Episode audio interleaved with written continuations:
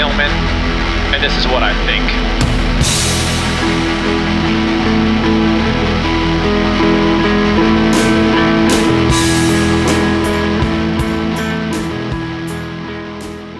What I'm about to tell you is not that big of a deal. It's just it's a kind of a milestone and I I was remiss because I meant to mention it 2 episodes ago because it would have made way more sense. So it's not like a milestone, I would call it more of a kilometer stone. It's sort of a smaller version. And here's here's what it is. 2 episodes ago, 178 was my technical 400th podcast episode when you combine the first show, Approaching the Natural podcast, 222 episodes, with the 178 of this one. I'm now at 180, so now it's the 402nd episode. So you see the steam just left the whole, it just, just not that big of a deal. But 402 episodes, that's a lot of pressing the old record button, isn't it? 402 episodes? 402 episodes? No? Not so much? Okay. I will say that, and so I'm going to take a little sip. Mm, mm. Basil Hayden bourbon there, and it's got it's got basil in it, so it's whole food plant based. Uh, more on that in a second. Um, life must be good for me right now. Is not because I did the 402nd episode of doing it, um, but I'm I'm thinking today that my life is probably pretty good right now. Because here's my I want to explain to you my first my two major sources of stress right now. Okay, not my book because that's being designed, and so it's out of my hands. Um, and works whatever works work. Here's my two major stressors right now.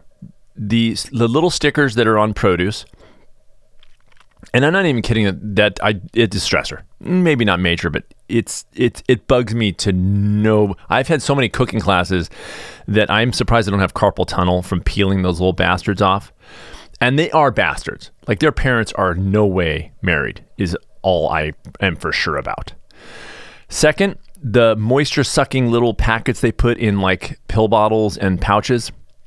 Hate those things. I don't live in Texas. I don't live in Atlanta. I don't need the little silicon white packet that looks a little like the um the dip chewing tobacco uh, little packets that you know they have the loose the loose chewing tobacco and then they have the ones that are in the little pack. I can't remember what they're called, but they're like that, except for they don't those don't soak up moisture, but these do.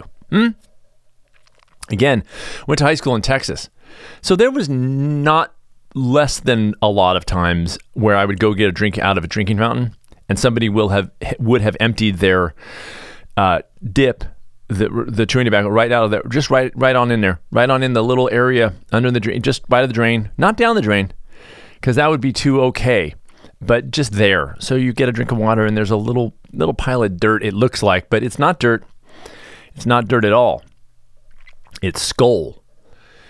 now back to whole food plant based, which by the by the way, tobacco is whole food plant based. I am tired of whole food plant based. I'm tired of the bad decision it was to call it that. WFPB whole food. I'm food. I'm food. It's too many words and it's annoying also because the whole food thing's annoying to me anyways. But that's like a whole nother uh, level of annoyance. So I'm going to go on record right now uh, to potentially billions of people, not not billions, but potentially billions, and say that it's too wordy, it's too weighty, it's annoying. Whole food plant based. Listen, here's the deal: if it's a whole food and it's uh, from a plant, it's a whole plant. So just if you say that you and look, don't I wouldn't if look if it were if it were I, I I wouldn't even talk about it. Don't even talk about it. But if you're one of the people who wants to say it out loud, just go eat whole plants.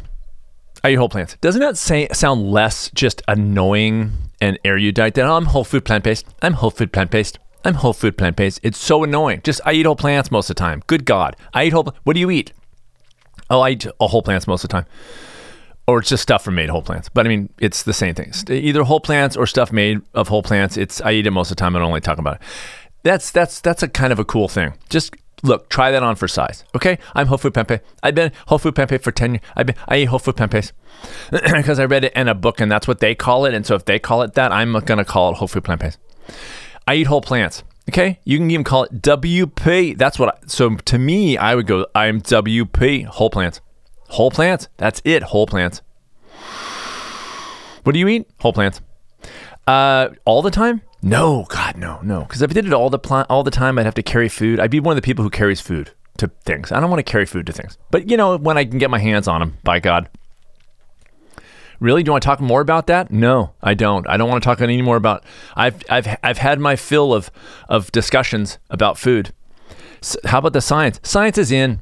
It's it's done. It's done. Do it or not do it. Don't try to change the science. Just don't do it or do it.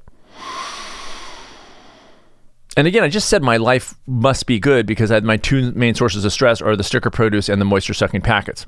But the, I guess there's another source of stress, which is lots of people. I have some exciting news, and this is legit exciting. My book, my next book, I, that I haven't really talked about much because it's just you know in the works, but now it's it's actually happening. So it is available for pre-order. And look, if you were thinking to yourself, I might order that book pre-order it and that's because it gets the numbers in the thing before the thing okay so you're to see in the show notes you just click on the little thing that you hit play on scroll down one line if that's not too hard for you and click on the link to the to the, and where it goes is to the is to the publisher slash well it actually goes to the distributor penguin random house and it and it's and it's you can see the book cover there and you can see the uh, the little write up of there. And I think they even have a couple blurbs, one by my buddy Doug Hay from the No Meat Athlete uh, family over there. And you can pre-order at a variety of different outlets if you just hate Amazon and you but you like Barnes and Noble or vice versa. You can go to all the different places. Throw a pre-order down. Why wouldn't you? Ultra Runner, Ultra Running for Normal People. I almost got the title wrong. Almost got the title. Ultra Running for Normal People. Life lessons learned on and off the trail. It's a philosophy book of sorts. It's a memoir of sorts. It's a training book of sorts. It's all things in one. In all seriousness, I'm very proud of this damn book. I love I really love this book.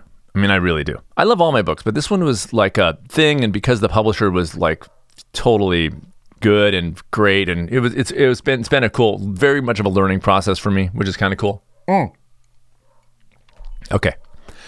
And lastly, thanks using show notes. Scroll down and see all that shit. Okay. Um, fault lines. If you can vaguely or just just a little bit hear dogs barking in the background, it's it's you know I'm a I, I'm I'm I'm an ethical guy around animals. I feel I want to murder them right now, and that's it. I just want to get that out there. I feel like when things come out on the table, there's it's less I'm less likely to act on them. Fault lines. Um, in th- okay, so I'm gonna. I was reading. I'm reading right now a book called Whole W H O L E by T. Colin Campbell. He wrote the China Study. This is the follow up book. I haven't read. I hadn't read it, and I was. It's been out for a few years, and I was like, I should freaking read that. It's really good. The reason I didn't read it initially is because I thought I've read the China Study. I don't need China Study. Some, sometimes these big books, big big authors, they have like a book that's really successful, and then they do another book that's basically the same book but just sort of a different version because they figure might as well cash in on that. And I kind of get that actually, but whatever. Like I, my new book's ultra running for normal people, and my first book was ultra running for people who aren't normal. So you can see how it, I kind of just was like, okay, this is the next incarnation, and this one also will be a bestseller. This is Whole, W H O L E, not to be confused with H O L E, Whole, My Adventures in Spelunking, which is my other uh, autobiography. But this one is W H O L E. So you think it's going to be about hopefully but it's really more about the science of of it's about the the difference between reductionism, how we we in the West especially isolate. We we study things in isolation, and sometimes, well, oftentimes that falls short of really the effect of things in the body and how things interact with other things. It's a it's a much more complicated picture, really. And so it's the evolution of that way of thinking in our society. It's a very interesting book. Neither here nor there, because I came across this this little quote paragraph today, and I wanted to talk about this, and and it was today. Here's what it goes. He's talking about the, the difference between um, genetic determinism, which is this. I well, I'm going to read it to you, and nutritional determinism. So the play, the the role that nutrition plays in disease versus genetics, et cetera, et cetera. Here we go. Quote: A belief in genetic determinism suggests that our future health and disease events are already predestined at birth, and that as we age, we simply move from one disease benchmark to another according to the genetic blueprint we inherited at conception. This encourages the impression that there is little or nothing that we can do to prevent serious diseases like cancer. In contrast, the belief that cancer and related diseases are dependent on nutritional practices can encourage a sense of hope and lead to healthier behavior. And this is not, he goes on to say, not a belief because there's a lot of evidence to, to actually support this. But what I wanted to focus on in this episode is the belief that cancer and related diseases are dependent on nutritional practices can encourage a sense of hope and lead to healthier behavior. Is he right? I mean, is he right? Well, yes, because it can. But here's the thing it often does not. And that's where I step in in my work in the small step intensive and the small steppers is I step in when when it does not. And it's it's it's I think it's very naive to say, well, if if you tell somebody that what they eat has a greater effect on disease and health in general than genetics, well, that's amazing because something being in our control would feel great. Oh my God, there's something I can do about this. That's amazing. But there is definitely part of our society and species that longs, and I don't mean is okay with, but actually searches for things that we at least perceive to be out of our control. How many times have you heard people love this? And I don't know how mathematically this can add up, but it seems like every time somebody goes to the doctor with a problem, they come back and they go, You know what the doctor told me? She said she's never seen anything like this. Not once. They we love that being special about that. We love that the, the doctor we have defied science. There's got to be a journal article about me soon because there's nobody in billions of people that have ever had the thing that I have, and I they don't know anything. I'm gonna go home and I'm gonna ponder how special I am while I eat a bag of Cheetos because there's nothing I can do about it. Doctor already said. Nothing I can do about it. It's genetic. That's kind of the thing. And to discount the massive and greater effect of things like nutrition, even more, by the way, than environmental factors, is to say, I don't, there's nothing I can do about it. And it's a very interesting place for me to live in because what I am working to do via this podcast and, and, and everything else I do and the, and the, the work I do as a coach is to help people identify that when there is something that they control, that's a very good thing. That's a, that's an empowering thing. That is a thing that makes you happy. And this goes, like I said, well, I have said, way beyond things like diabetes, cancer, Alzheimer's, heart disease, et cetera, et cetera. That feeling of empowerment, that feeling of control. I've given talks to a few cancer groups over the years. And one of the things, a couple things going on there unanim- not almost unanimously, the last thing they want to talk about is cancer. They're so freaking over it. They're sitting in this talk and they're like, okay, we're sitting in a talk and he's going to talk about nutrition. I'm like, who here wants to talk about cancer? They're like, no, we do not. Because that's already happening. And when you get diagnosed, you are bounced around like a pinball and everything is a panic. And the one thing you don't want to do when you can't when you don't have to in any given moment is think about that or deal with that. So this idea, as I present it in talks, is to say there those things are happening to you, but there's things that you can be doing, and they're not restrictive. They're they're stealing power. They're maintaining power. They're saying the cancer doesn't get all of me. The world doesn't get all of me. There's things I can do to affect my health right now, and I can do that thing and that's a place of power but it's very it's it's not as easily it's e- more easier said than done. When you say well if you tell somebody that they can that, that what they eat put in their mouths is is is something they can both control and does have a massive effect that's a people would love to hear that. A lot of people do not love to hear that. They love to they will not only love to hear the opposite they will search out the opposite. They will want to figure out a way to remove their own accountability from that picture.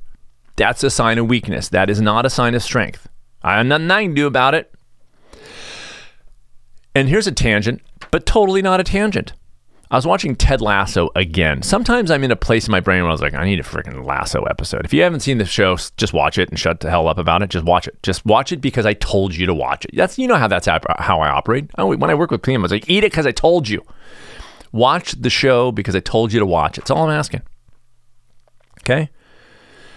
I'm watching this episode, and Roy Kent, this one of the one of the soccer players, he goes, he goes, I can't control, I can't control my feelings.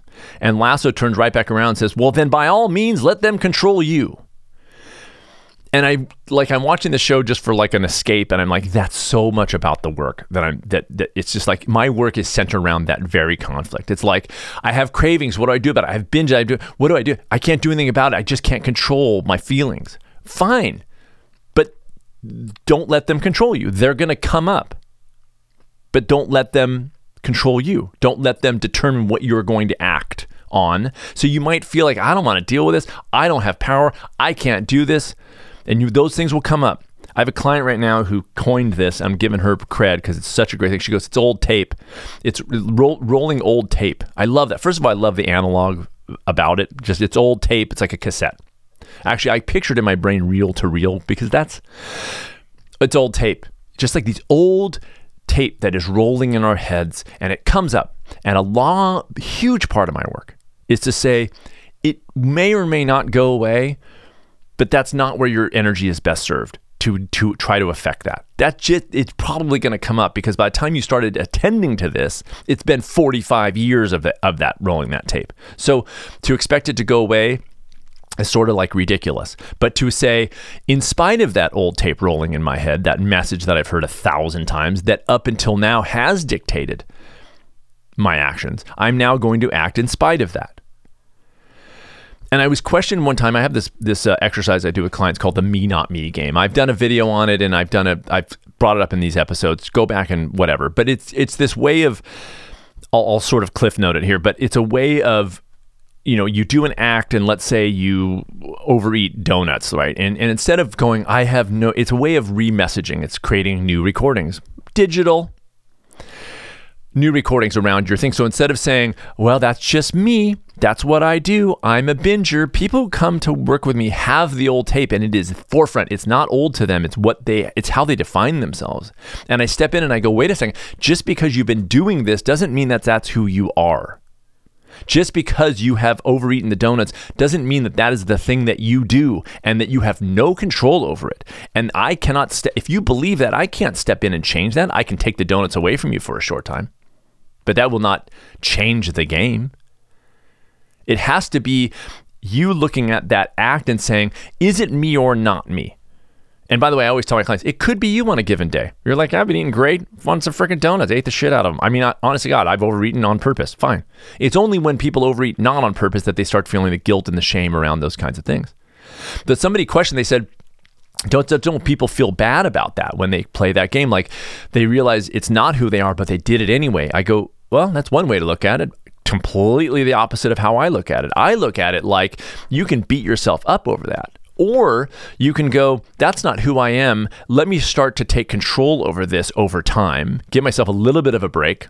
Side note, because donuts are engineered to be addictive. So, okay, so we're, we're, it's not, we're not having this issue with kale. You know what I'm saying?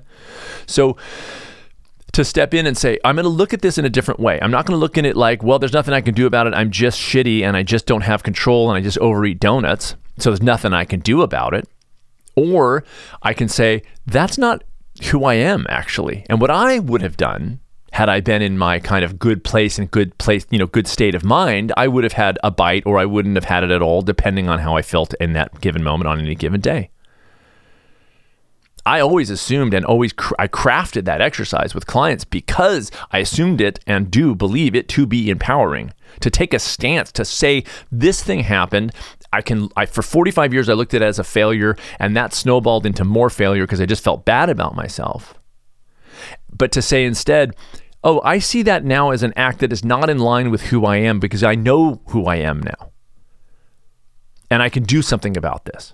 I'm taking a stance. I'm crystal clear now about what I stand for, what my principles and values are, and how I actually see myself in the world, in spite of how I may have behaved in that given time. By the way, just did a YouTube video this. I know I don't do a lot of YouTube videos, but I just posted one if you want to check that out. It is unfortunately, and again, probably nothing we can do about it, part of us, and sometimes a large part of us, that wants to it to just be who we are. I mean, I hear it all the time. It's just who I am. I have been very careful in my own life to stop doing that. I don't automatically say, well, that's just what I do, something that I don't like. Because then I go, well, who's the part of me that doesn't like it? that's got to be legit. That's got to be valid. The part inside of me, and I'm not a psychologist, so I don't know where it originates or what, don't care. What I do care is I've stopped doing that. I stopped just automatically going, well, that's what I do. The title of this episode is called The Fault Lines. Where do you do you accept accountability? Are you at fault? It's okay. It's not only okay, it's empowering to take that on. So yeah, it's my fault that I've been eating crappy. It's my fault that I overeat. It's my fault that I don't exercise. It's my fault that I'm too stressed all the time. Because at least you puts you in a position of then looking forward. But boy, there are conflict when you know that. And don't want that to be true. And I think most of us do know that. So I think part of the message here in this episode is, you know, when the when this kind of information arises, you know, in a book like Whole, where you go genetics, and then you know genetic determinism, and I look in the in the context of all the stress that we're under raising families and social media and all the stupid stuff, traffic and jobs and the news and all that stuff. I understand the relief that it could be if somebody was like, "Listen, there is nothing you can do about this." I I get I get it. I totally do understand it. And by the way, been there. It's just never equated to a good life. It's never equated to health and happiness. Not once. Not once. So it's a it's a place to play it's a it's a position to place yourself to look at your life and say, where are the fault lines? Where are the things that are truly out of my control? Like other people? And where are the things that are truly in my control, like how I take care of myself for crying out loud? What steps do I take to steal back power and time for myself and and adding in things that nourish me, not out of restriction for crying out loud? Out of joy and happiness because they deliver, if I do it most of the time, they deliver me the life that I want to live. How often do you sit back and go, Where are the fault lines in my life? Where are those things? And then, with managed stress and self care in the process, come back into the world and begin taking steps to make your life what you already know it to be. I sent you away.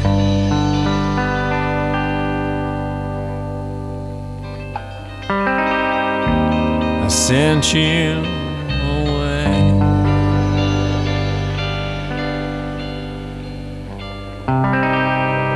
sent you away.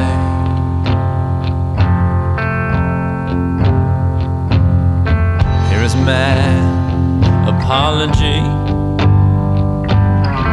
Here is my discontent. Here is my admission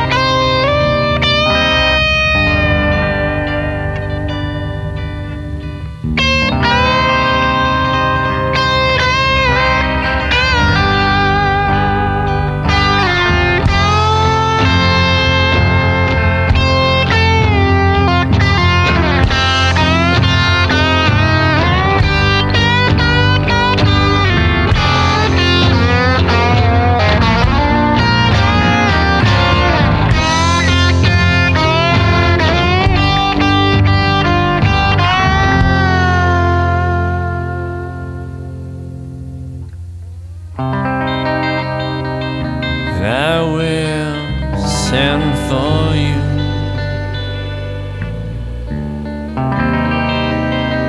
I will send for you.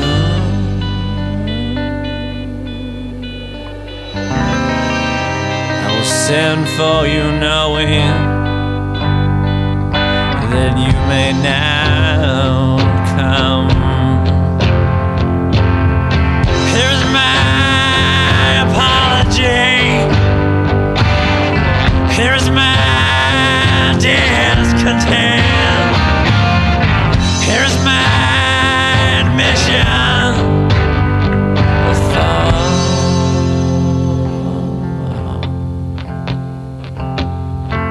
Here is man, state of gray.